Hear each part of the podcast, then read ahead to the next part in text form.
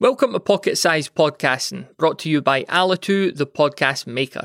And on this episode, we're talking about publishing your podcast.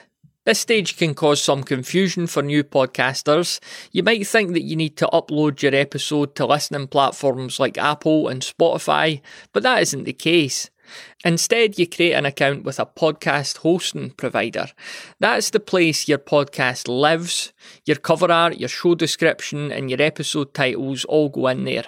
Then there are a couple of small steps needed to tell platforms like Spotify and Apple that your podcast exists. After that, your show will be listed there, as each episode you publish within your podcast hosting account. So you only ever need to upload to one single place to have your episodes pushed out to hundreds of listening platforms. To use an analogy, if your podcast was a magazine, your hosting provider would be the printing press, whilst all of the listening apps and directories would be the shops that your magazine could be found in.